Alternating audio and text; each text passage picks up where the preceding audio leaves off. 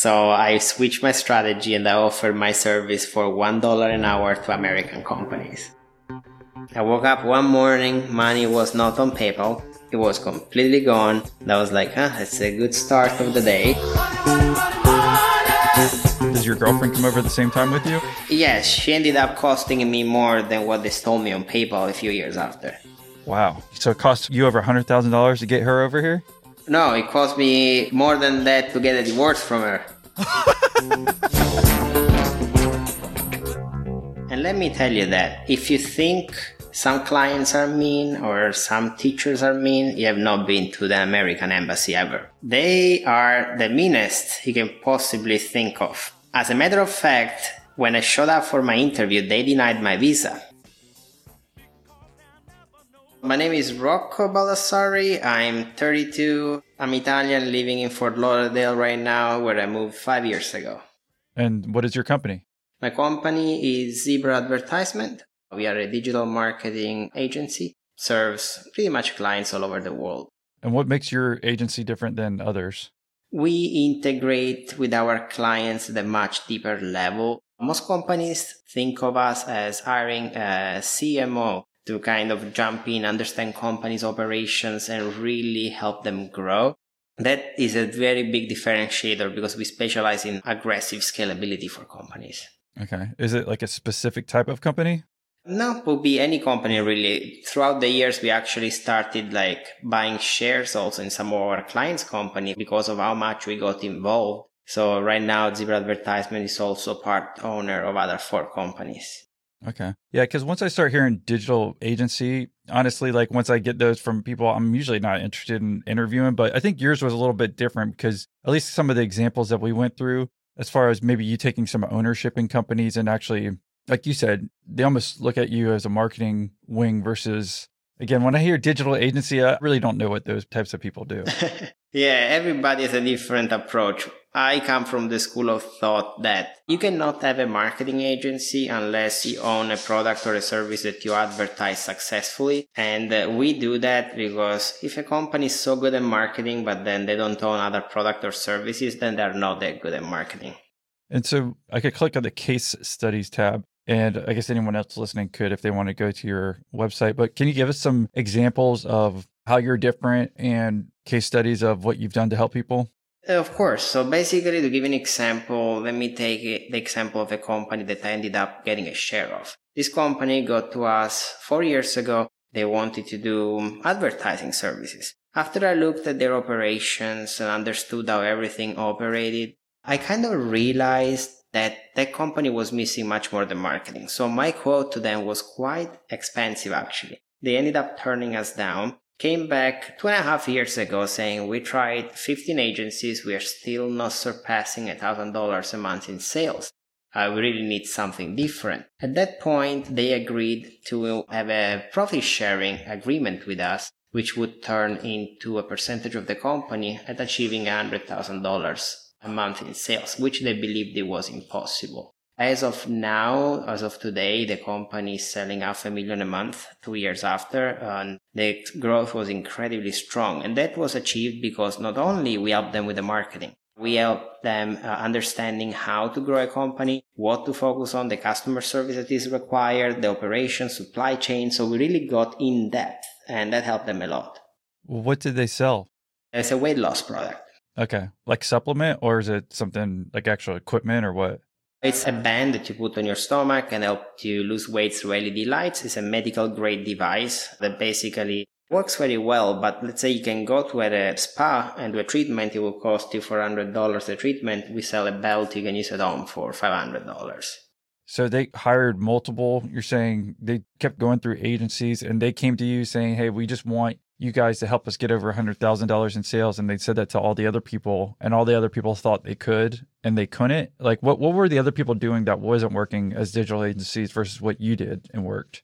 Well, we digged into the operations of a firm. Since we really like to get involved and understand the operation of a business, we understood that not only the marketing wasn't done the way it was supposed to be done, but there was a lot more into the operations that was limiting them from generating sales and maintaining that level of sales. So we did a very, very in-depth analysis for that.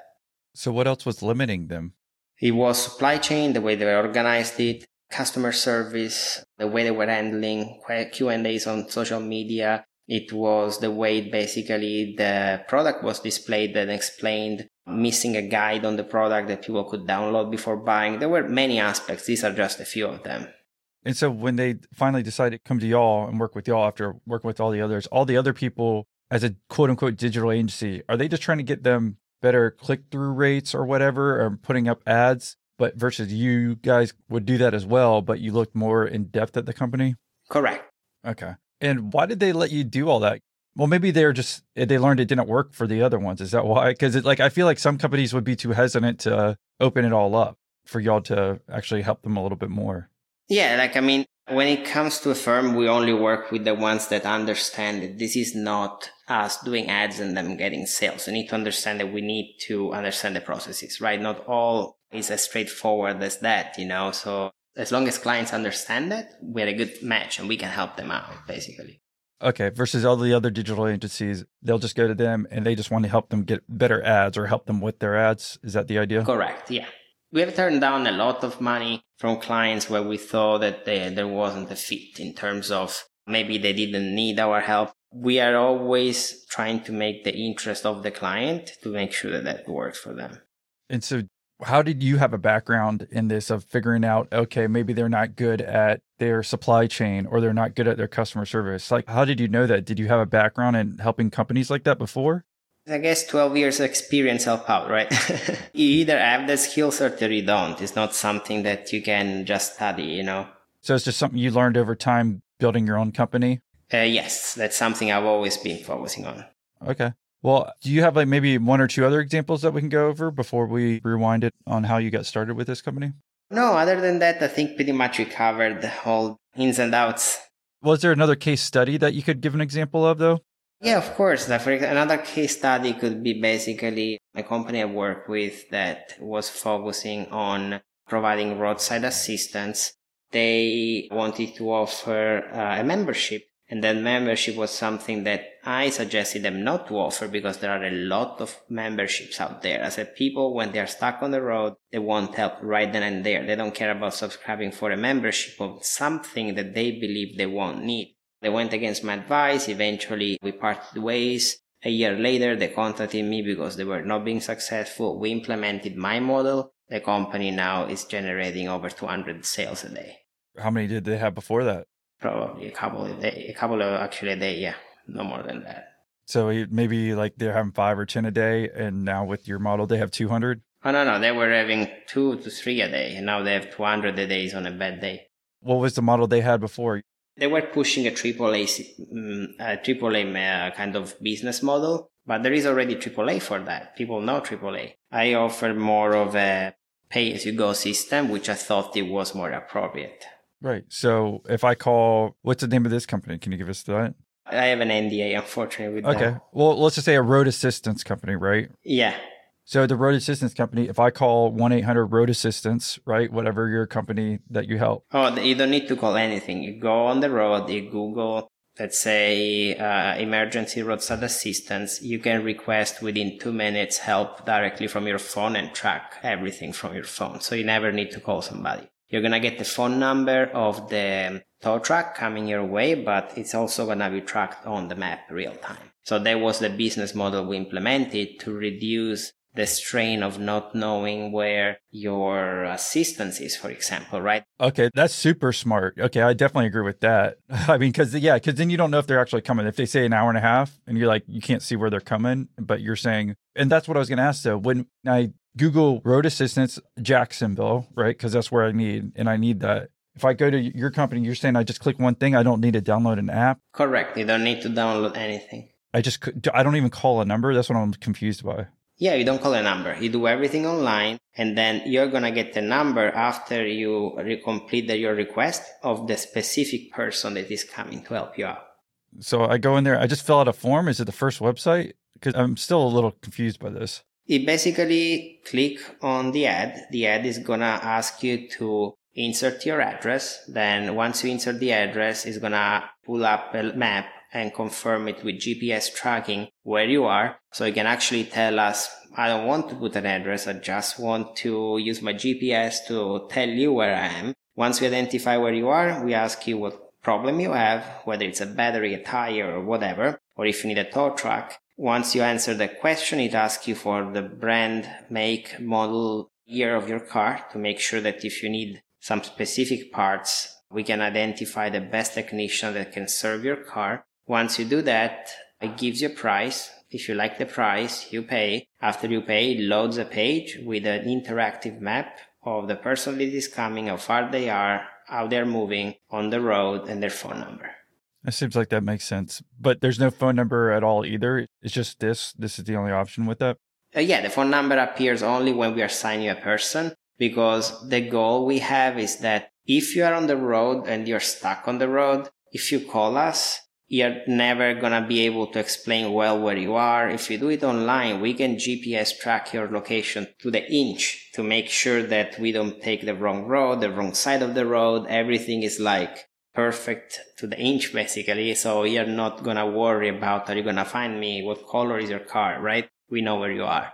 Okay. And I'm looking, it probably does that ad only pop up on mobile phones if I'm using it versus if I'm using like a browser like I am now? Yeah, it's only going to be on mobile phones because we assume that if you're stuck on the road, you're probably going to use your phone. Yeah, see, I'm smart, Rocco. That's what I figured. I figured because people, yeah, because you can tell. I mean, maybe some people don't know. I mean, just even if you develop a website, there's like a way it looks on a phone versus your desktop. I think everyone kind of knows that. But when you're building it out, you can have things show up only if it's mobile, right? So I figured Correct. that the ads are the same thing because if I'm thinking like Rocco is, if Austin's trying to Google it right now, he really doesn't need me. You know, he was just trying to check it. But if I do on my phone, then I probably could show up somewhere. So it seems like that makes sense. And before, sounds like I was calling a phone number and these people are trying to sell me like basically a AAA membership. And I don't want to deal with that. I just want to get someone there. And so the cost for that, if someone did that, how much do you charge them to do all that? It depends on the service, right? Like, let's say if it is something you need the jumpstart, it's gonna cost less than a tow truck. If you need the replacement of a tire, if you have the tires, one price. If you don't have the tire, we need to identify a technician that can quickly get the tire or just tow you to the nearest tire shop. So it really depends on the service, right? But overall, it's very competitive because you cannot have uh, prices that are higher than the market. So we are actually priced below averages, I would say. I would believe it if you don't have like yeah people calling in and working the telephones. So that's where you save on the cost, right? By implementing your system versus another one where I might have to call somebody. Correct. So and that's an example of how right we work with our clients. These are recommendations that no marketing agency would do. We asked our client to change their business model. They didn't want to initially. We didn't work with them. When they decided to implement our business model, then we jumped on board because we knew that would work. And then do they actually pay you or you just take a percentage of the profits or what? In their case, they pay me a percentage of spend. I didn't buy a, a share in that company. They, they weren't interested in it, but they didn't need that either. Or are they just like a third party or did they actually own tow trucks and stuff too? Both. The, okay. uh, some location they own, some location they partner up. Well, cool. Those are two good examples. Is there maybe one other quick one that we could go over that might be different than those two that we've talked about? One other client of mine, I literally started working with them 10 years ago. Brand new company, no clients. They used to sell real estate data. And for that company, we had five years plan actually implemented. One year, one plan was into acquiring customers. They have a model where you can make a subscription to download as many reports as you need. Let's say you are a large financial firm and you need or insurance firms you need those reports, right? So our goal initially was to acquire customers $60 to be able to get volume of subscription. Then phase two was to maintain a steady amount of new clients, but at the $40 rate. And stage three was to increase the rate, the cost to 50, but achieve a minimum of 1500 clients a week. Over the course of the 10 years, the company has grown to over 100,000 subscribers. We actually branched out the company into uh, commercial data. So with API, so we now can serve, let's say, a Walmart that wants to download hundreds uh, or if not thousands of reports to be able to identify the best areas to open a supermarket. And the budgets have grown from like a $1,000 a month to now spending close to $200,000 a month. In that case, the value added I brought was the strategy on how to go for scalability, to basically understand that we don't need to reason in cost per subscription, but lifetime value and really help them grow in that direction. With the rising cost of living, the ever increasing cost of going to college, and the insane cost of buying a house, you just don't want to leave your kids or partner with a huge financial burden. And on that note, it makes sense why people get life insurance especially term coverage, which is surprisingly affordable. Why not pay a bit each month to protect the ones you love? If you're asking yourself this question, choose Ladder. Ladder is 100% digital. No doctors, no needles, no paperwork. When you apply for 3 million in coverage or less, just answer a few questions about your health in an application. You just need a few minutes and a phone or laptop to apply. Ladder's smart algorithms work in real time, so you'll find out if you're instantly approved. No hidden fees, cancel anytime. Get a full refund if you change your mind in the first 30 days. Ladder policies are issued by insurers with long, proven histories of paying claims. They're rated A and A plus by AM Best. Ladder's customers rate them 4.8 out of 5 on Trustpilot, and they made Forbes' Best Life Insurance 2021 list. Finally, since life insurance costs more as you age, now's the time to cross it off your list. So go to ladderlife.com slash millionaire today. See if you're instantly approved. That's L-A-D-D-E-R L-I-F-E dot com slash millionaire. dot com slash millionaire. As the sun comes out and small businesses are back in business, LinkedIn Jobs makes it easier to grow your team. LinkedIn Jobs helps you find the people you want to interview faster and for free. I bet you know what I love about LinkedIn Jobs, and that's just how quickly you can make that next virtual hire. Create a free job post in minutes on LinkedIn Jobs to reach your network and beyond the world's largest professional network of over 810 million people.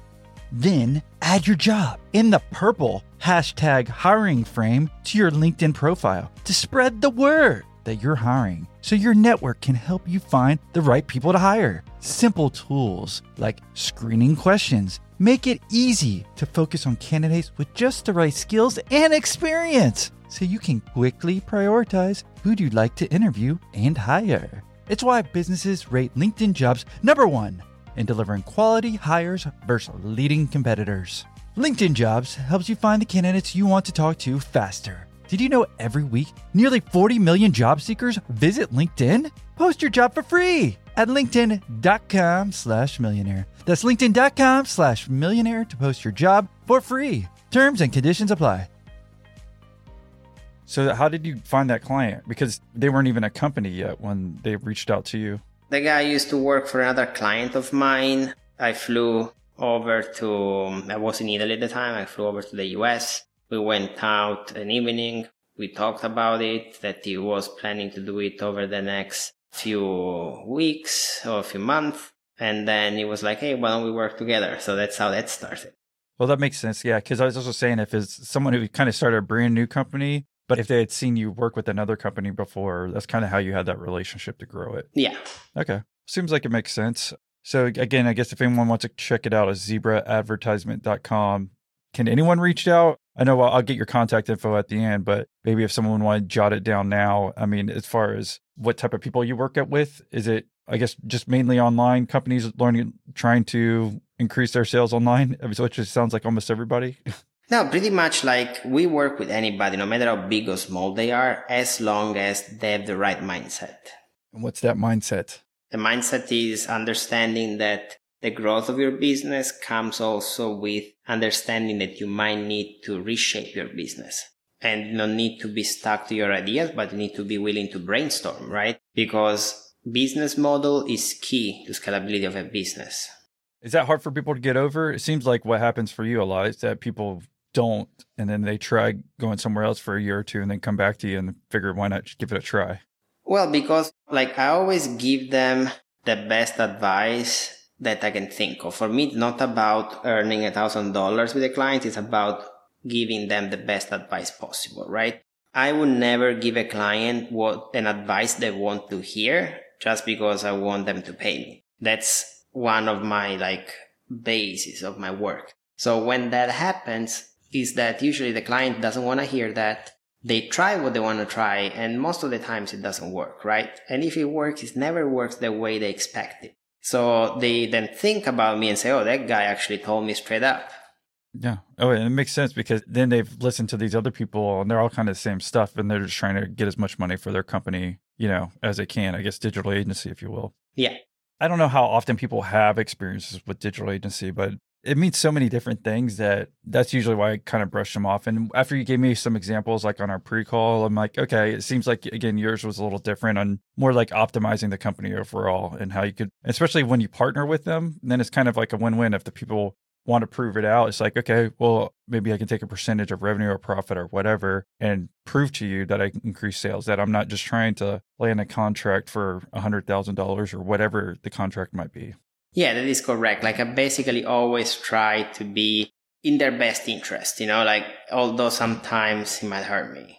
All right. I appreciate you giving us an overview on everything. So why don't we reel it back to when you were born? It sounded like, you, again, you were born and raised in Italy. Yeah, I was born and raised in Italy almost 32 years ago now, getting old. so where in Italy? I was born in Apulia, which is basically, if you think of Italy, it looks like a boot. I was at the bottom of the hill so it's a very unique place, so to say. It's like very Italian, very Italian place. You don't see much of an international atmosphere over there. It's not even, it's touristy, but just for Italians. How do you spell the name of the country or city? The region is called Apulia.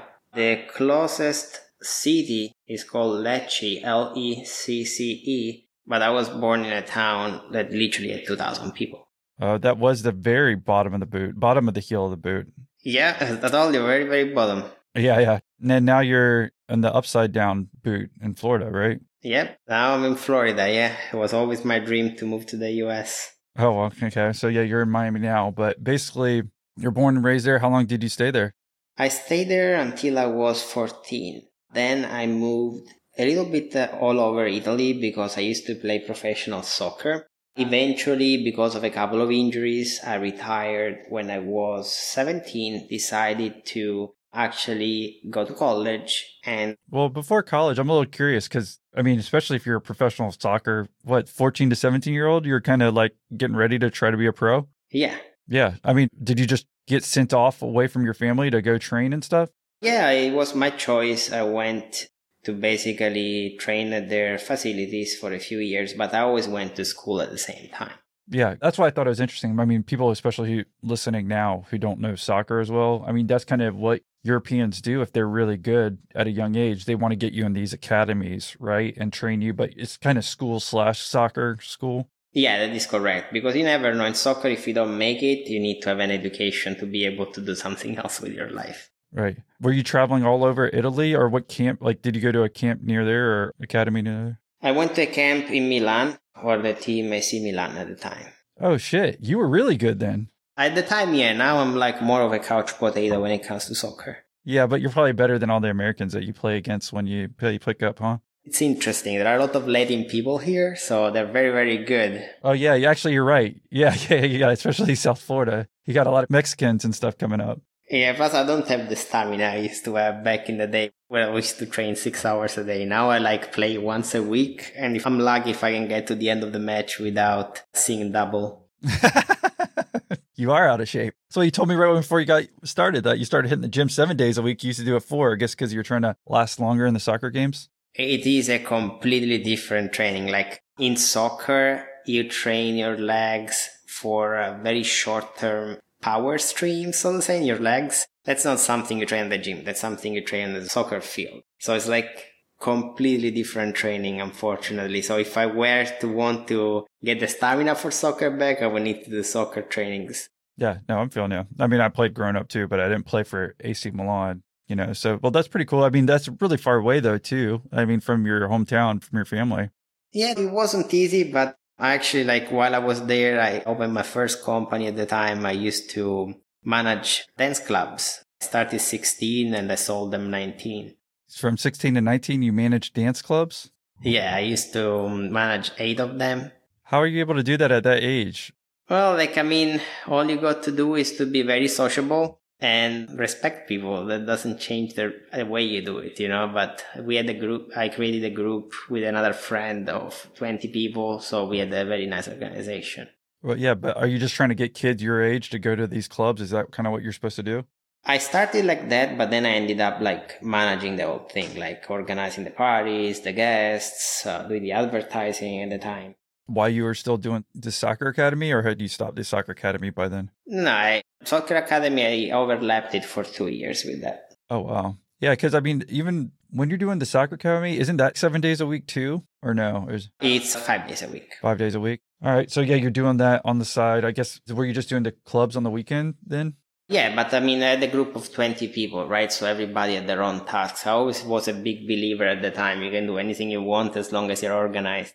Okay. All right. So you did that up till you're 19. And then what? Then I sold them to pay for my school. But you didn't own the actual clubs. You just, did you sold? I sold the company shares in the clubs, actually. Okay. And then you went to college, you said from there? I started in college 17 and a half. I was a year early in school. And what'd you do? I wanted always to be a soccer manager at the time, but I realized that it was very hard to even get started in that career. So what I did is I studied marketing and finance in a, something called the double degree program. The way it worked is the following. I needed to do the four year bachelor in two years with an average GPA of 3.9. If I was able to achieve that, I could have gone to study another bachelor in the US, but I still had to do the four year exams in two years. And if I was able to achieve that with a GPA of minimum of 3.8, I would be eligible to also do a Master of Science instead of in two years, in one year. Still, the GPA needed was 3.9 there. So that's the route I took. I was able to barely pass my English exam to get admitted in the program. I still to these days I have no idea how I passed that exam. And then I started a route. Uh, I went to study first in Milan, then in Boston for two years. Then I came back to Italy for the master and I started my company. Okay. And where in Italy did you start your company? Was called Parma, the city, P- what Parmesan cheese is from. P A R M A? P A R M A, yeah. Yes, where you started the company you're saying, and what was the name of the company? Zebra Advertisement. Okay, so it's the same one that you're still doing today. Yeah. I started it at 21. You're 21 years old. What year was that now? I mean, I guess Oh, 11 years, man. 12 years. Yeah, it should be 12 years ago, give or take, 11 years ago. Okay. You're in Parma, starting your company at 21. You got your double bachelor's and your master's. So it seems like life is going well. Yeah, it was going well. I started the company and my first goal at the time was I want to serve Italian hotels, giving them a very low price service for attracting foreign tourists. It went horribly well after six months, horribly wrong, sorry. After six, after six months, I had zero clients, basically. Wow. Okay. So what did you learn in those first six months of? I learned that Italians don't trust young people. They think they're not experienced. So I switched my strategy and I offered my service for $1 an hour to American companies. What were you doing for $1 an hour? Anything they wanted for marketing. My fee was $1 an hour with the agreement that if they liked my services after three months, they would go to a normal rate. And that's how I started. And so do you still have that plan today that someone can hire you for a dollar an hour today? No, now I can have, they know what I'm worth.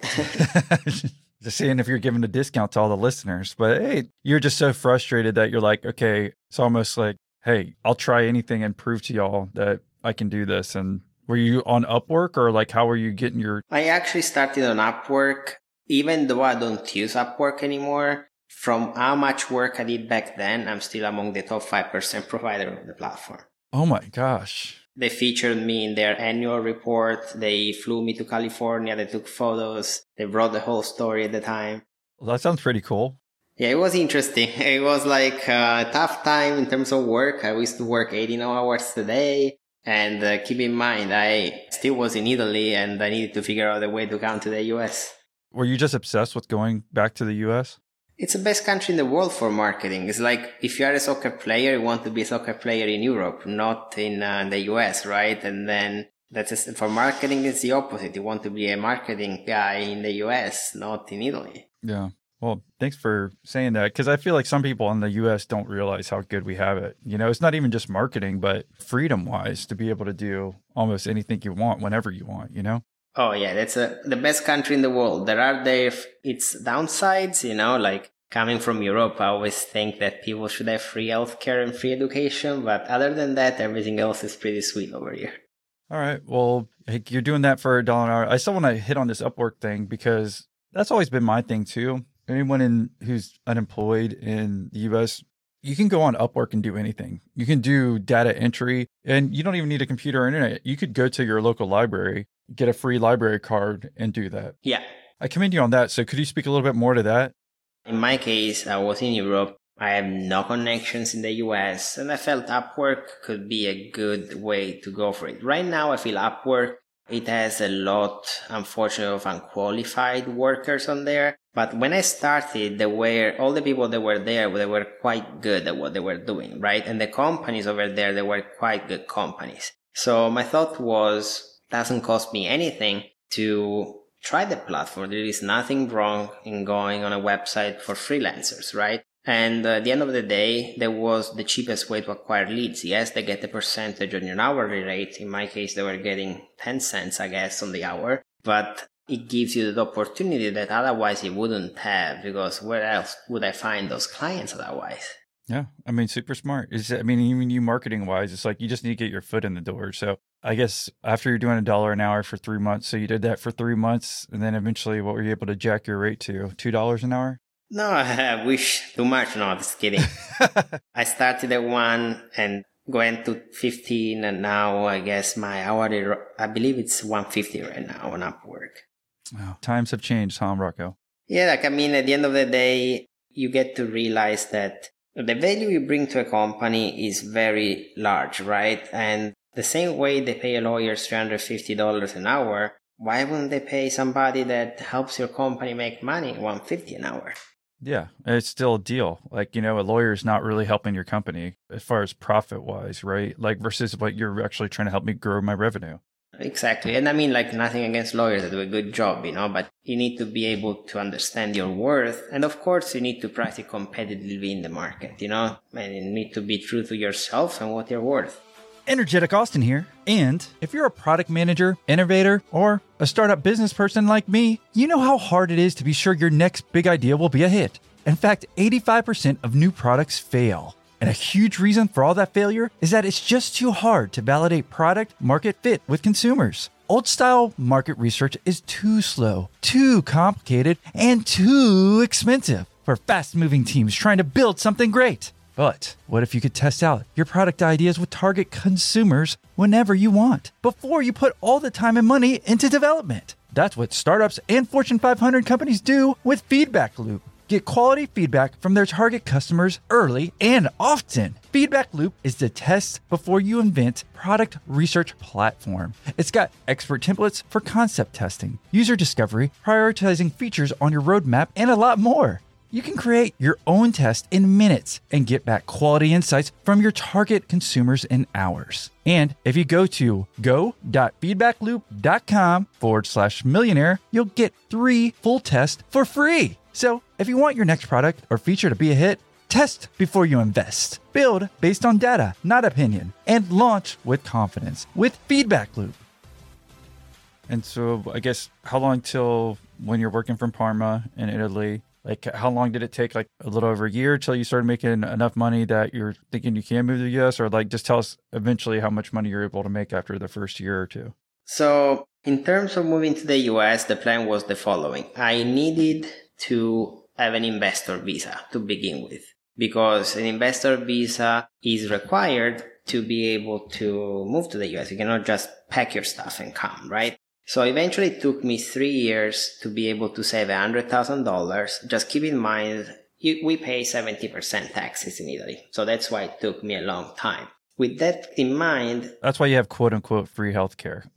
yes, exactly. you still have to pay for it, but I'm feeling Yeah, an education. you pay a lot for it. I just feel like, you know, for the people that don't make much money, it's important to have Yeah, no, I'm, I'm feeling you. I'm feeling you. But I didn't know taxes were that extreme. very intense. Yeah. Oh man. And when I had the money, I had to put it on PayPal because I couldn't wire it from the Italian account. I was somewhere abroad and I need to pay my lawyer and fund a bank account in the US. They stole the money. I woke up one morning, money was not on PayPal. It was completely gone. And I was like, huh, it's a good start of the day. Eventually it took me two weeks to recover that money, but I'm not gonna lie, it was pretty stressful. I was like, oh my god, now how the hell am I gonna pay for my documents? So long story short, Wait, one second. One second. Where was the money? On a table in your apartment? On a table somewhere else? uh, it was on PayPal. Oh, on PayPal. I thought you said on a table, like on a No, table. no, no, no, on Okay. PayPal. You wired a hundred thousand on PayPal to an attorney in the U.S. to get you in. No, I put it on PayPal first, and then I woke up in the morning to send it to my lawyer so he could set up bank accounts and everything. I woke up and the money wasn't there. Well, what happened? To this day, I had to get a private investigator involved. Long story short, somebody in Pakistan had hacked my account. And luckily, we were able to find the guy and we told him either, either you return the money or we're gonna sue you or we're gonna take actions. PayPal got involved. The money was on my account after two weeks. Man, that had to be the most stressful two weeks of your life. Like, how long did it take once it was gone on PayPal? How long did it take the private investigator to find that person? Like a day or two? It took four days approximately. How were they able to hack into there? Oh, that I don't know. I have no idea how they were able to get in there. Did they hack through PayPal or did they hack through something on your computer? Do you have any idea of that?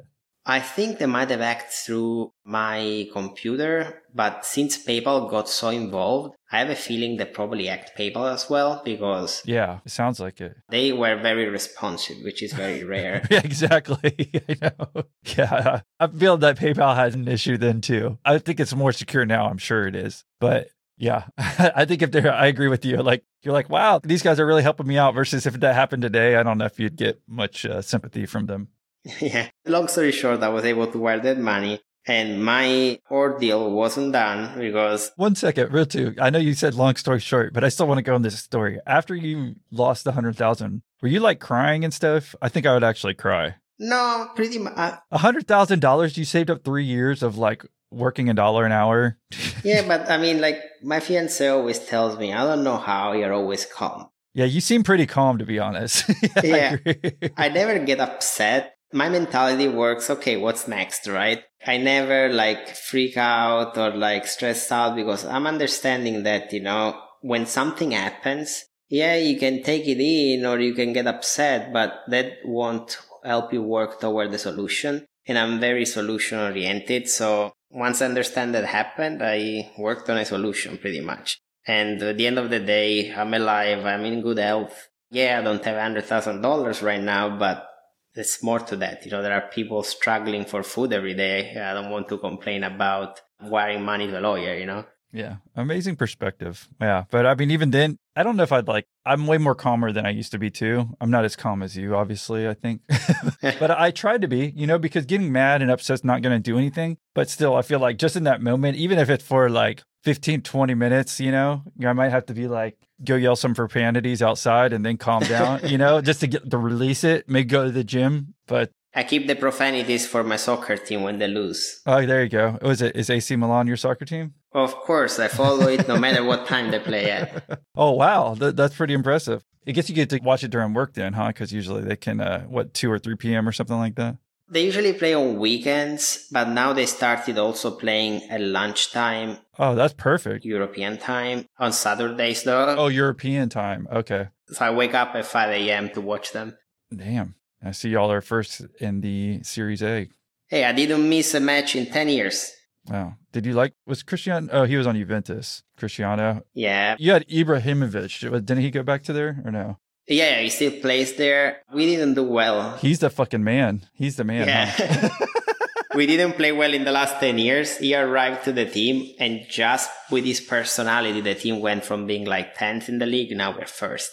Gosh. Did you see when he went over to LA Galaxy, his first game he played there? Oh, he scored something that was unbelievable. Insane. If anyone just Google his first goal for LA Galaxy, Ibrahimovic. I know you won't be able to spell it, people, but you can figure it, get close enough and it'll come on there. Amazing. one of the last one was the karate kick. Oh, well, yeah. That was like impressive. He got the leg like probably eight feet high. yeah, insane that guy. Talk about confidence. This guy says how great he is and then he backs it up. When he signed for LA, there was some news in Italy where he bought the first page of the LA Times and all he wrote it was Los Angeles, comma, you're welcome, and then he signed it. Yes, that's true what happened. Yeah. He's like, you guys are welcome that I'm here. the confidence, I've never seen anything like that. So you weren't quite as good as him in soccer, but close. I wish I'm very far from He's 41 and still playing professional. I don't know how he does it. I didn't know he, if anyone's wondering, he has like a 12 pack probably too. like Yeah. How he's so ripped. I didn't know he was that old. I knew he was older than Cristiano and he's still killing it, you know? It's amazing. Yeah, it's 41. And he had his knees broken probably three times. The last time they broke, it was like five years ago. They told me he should retire. And he was like, hell no.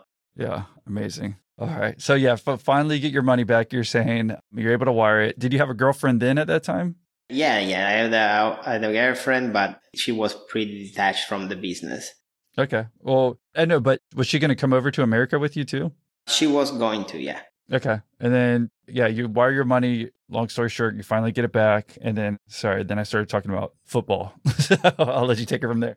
Yeah, so basically, after that, I finally got my interview at the American Embassy in Rome. And let me tell you that if you think some clients are mean or some teachers are mean, you have not been to the American Embassy ever. They are the meanest you can possibly think of.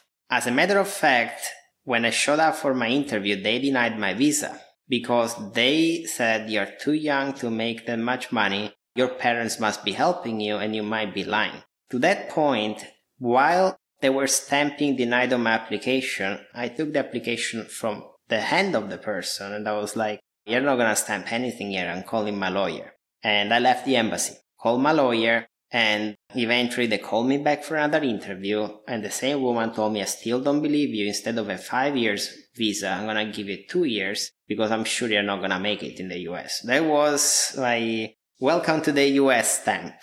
Wow. What a nice country. well, I mean, they try to protect themselves, I guess. I guess, but maybe it's just a mean person. So they give you a two year visa so you can go over to America for two years? Correct. So came over for two years, did my things. Yeah. Where'd you land? Miami. Okay. I always was in the area, like in Florida. It was my it's my favorite state. Why is that? Well, it's sunny all year.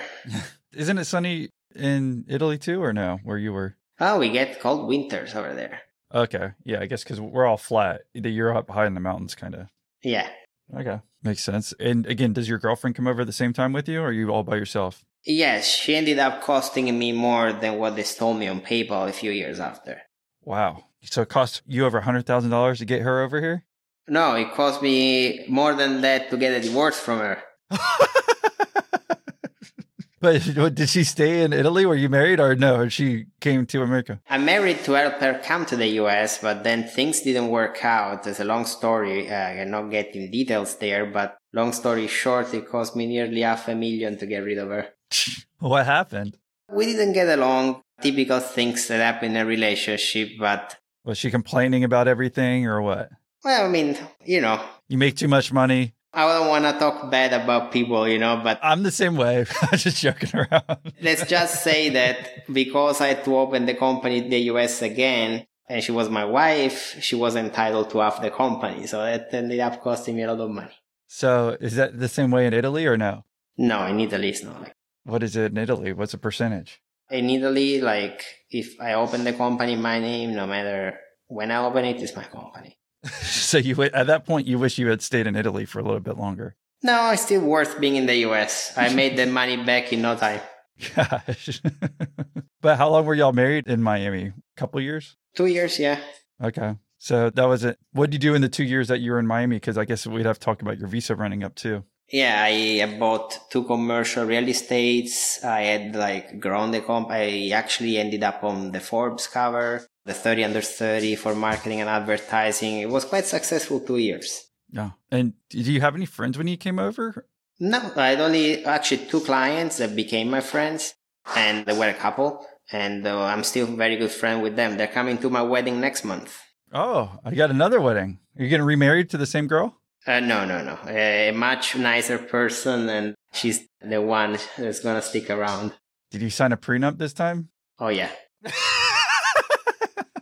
I told her on the first date, if he ever works out, you need to sign a prenup. She was like, no problem. Although I've heard there's still ways to get around that. I don't know if you know that. I'm, you might want to talk to your lawyer. Oh, that's America. Lawyers will always yeah. fight you for everything. That's the first thing you knew. You knew the hourly rate of lawyers. Now I know why, huh? Yep. so when you were coming over and you're here for the two years, was it you still had the people that you're originally working for right online? Was it easy to get other clients too? How was your English? Was it the same it is now or? The English improved with time, right? By the time I came to the US, I still have an accent today. It was a bit worse, but nothing crazy. In addition to that, I'm trilingual, so that helped a lot because with me they could advertise in Spanish, they could advertise in English. Oh, that's perfect that you're in Miami then too, if you speak Spanish, right? Yeah. That's like half of Miami. Yeah. 75%. yeah, 75. I heard they even have stop signs in Spanish down there. Well, yeah, once I went to a subway. I live in Fort Lauderdale now, but I went to Subway in Miami. I tried to order and the guy asked me, Spanish, please. That's pretty funny. Well, yeah, it makes sense again why you moved down there. That's cool that you're trilingual too. I didn't know that, obviously. So I guess since you came over, was it easy to grow the company? Were there any hardships other than the personal hardships you had to go through? Well, like, I mean, growing a company is never easy. And I always hated being in the marketing industry because doing digital marketing is such a volatile industry. There is a huge turnover of clients, so to say, right? I'm sure you're aware of that. So my goal has always been expand into owning other businesses as well. That was my utmost goal because I know that I can grow companies, but it's never nice to live in a high turnover space. So you ended up buying commercial real estate, you said too? Yeah, there was an investment that I don't have anymore because I had to give it away as part of the divorce. But I own two buildings in one day, the supermarket, in the other one, like a hairdresser, I guess. Okay. So when you were buying into those, was that kind of your thought process too? That's the reason I brought it up because you're like, hey, even though I'm making a bunch of money, it seems like everything's great. It's still kind of volatile. So I want to make sure that I invest in kind of other things. I always like investing simply because it's smart to own real estate, particularly when it was low, like at the time. But the differentiation I want is a differentiation that brings money right away with my work, right? So that was the acquiring sharing business. That was mostly like a long term investment. But was there anything else like business wise other than like, cause were you just working by yourself? And I see you have a team now. Yeah, I had three employees at the time. Oh, right when you came over? Uh, yeah. Yeah, it was part of the visa is that you need to hire within the first two years five people. Okay. So I guess, yeah, that incentivizes you to hire people right away, right? Did you find them through Upwork or something?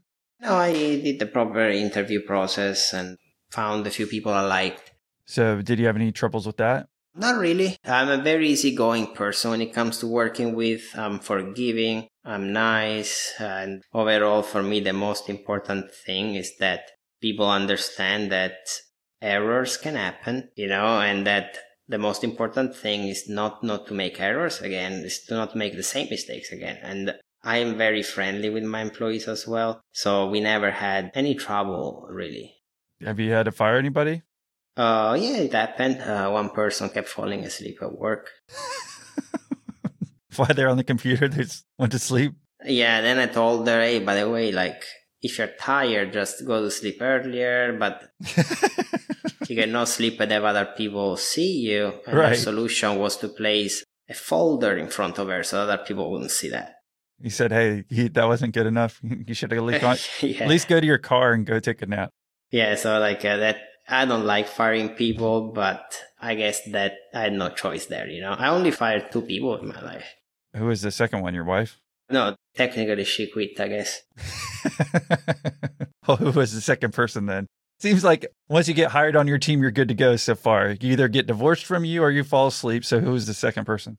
No, the other person was somebody that it was kind of mutual because I understood that she was in the wrong industry for what she was trying to do. She was a writer. That was like, you are wasted writing ads and writing copy. You need really to work for the publisher. And she ended up working at the publisher and she agreed. So I kept her on board until she found the company she really liked. So it was kind of a firing, but for a good interest.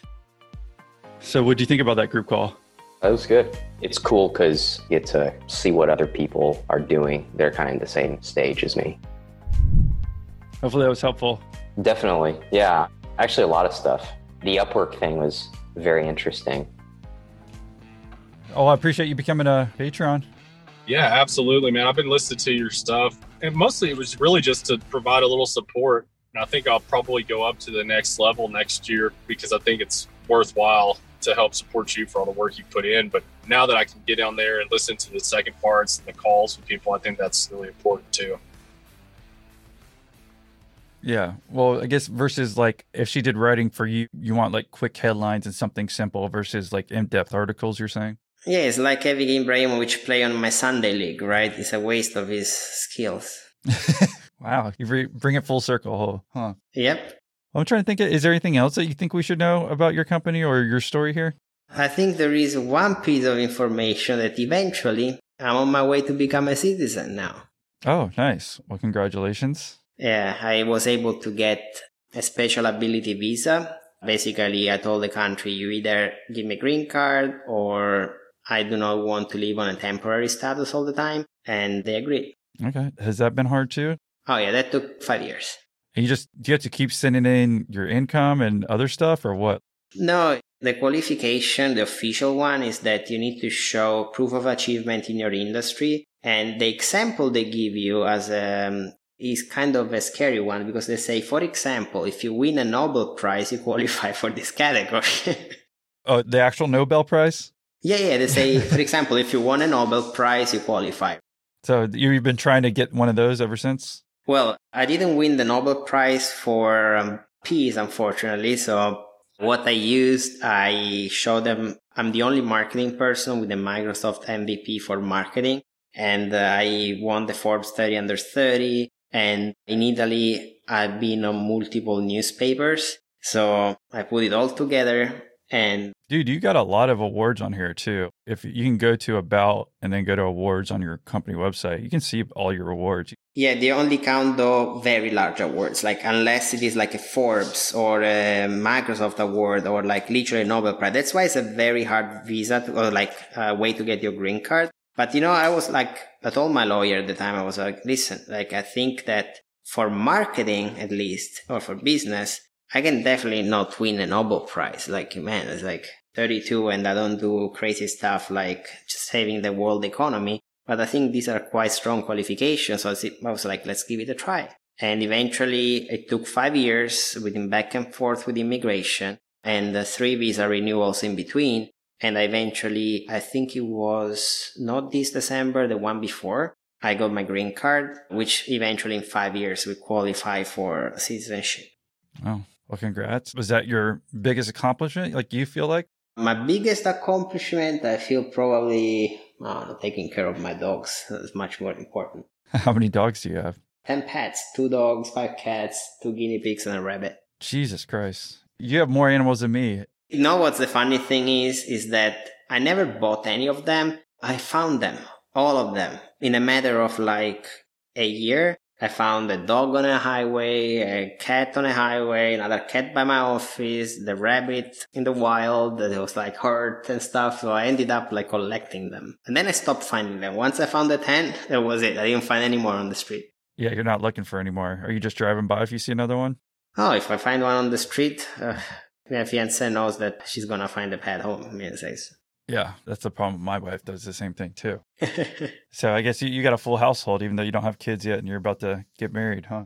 Yeah, yeah, that's uh, a full house, but they're so nice. I love them. Yeah, well, that's awesome. So, did they keep you company while you're working from home? Is that where you just work from home all the time now?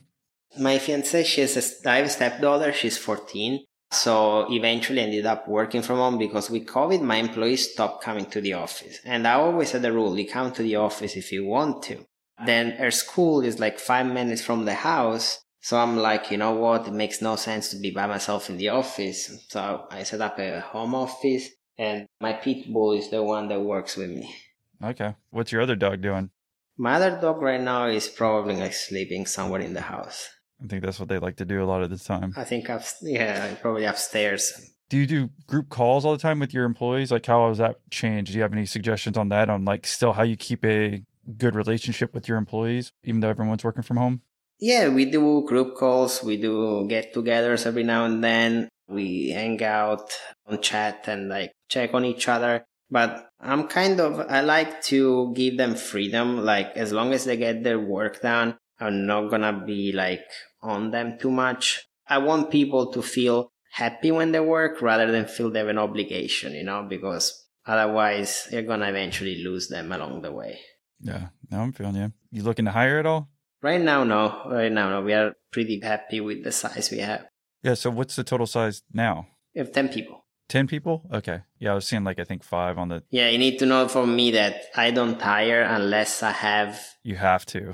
A year of, no, no, I mean a year of salary already in the bank account for that person because I don't like firing people if things go bad for a few months. So I only hire somebody when I can guarantee a salary of a year. So should something go bad, they don't need to risk their job. Because at the end of the day, you hire people that have families, that have their own needs, you know? So I don't like playing with that. I like to be respectful toward the people I hire.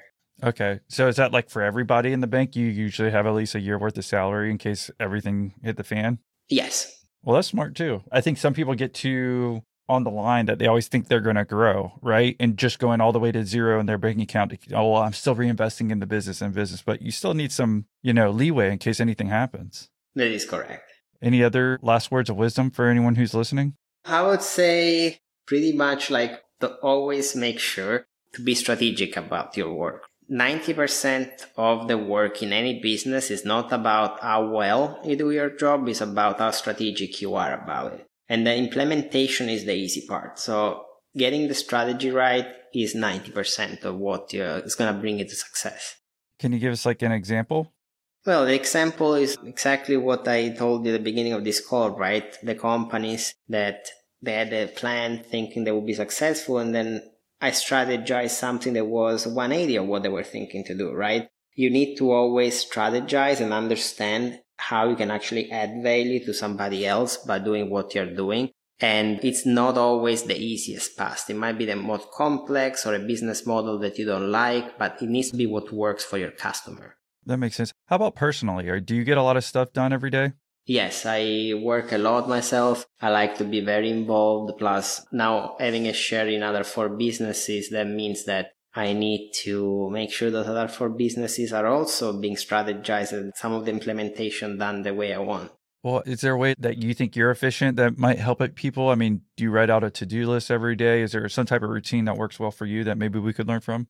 For me, it's about having a routine. That's the key. I do not like not having a routine. So, for example, me personally, I cannot force myself to, for example, even go out for dinner during the week. Like I'm so focused on being in my rhythm that I only go out on Friday or Saturday if I have to, but during the week, I wake up at 5 a.m., go to the gym, come home, bring the kid to school, sit at my computer, do all the tasks. In my case, I, I need to organize maybe text messages campaign for one company that I have. Then get on with my day. I don't stand up until 6.30 from my desk. Then I cook dinner, watch Netflix, go to bed. And that needs to happen on the dot because the rhythm is what is key to not lose momentum.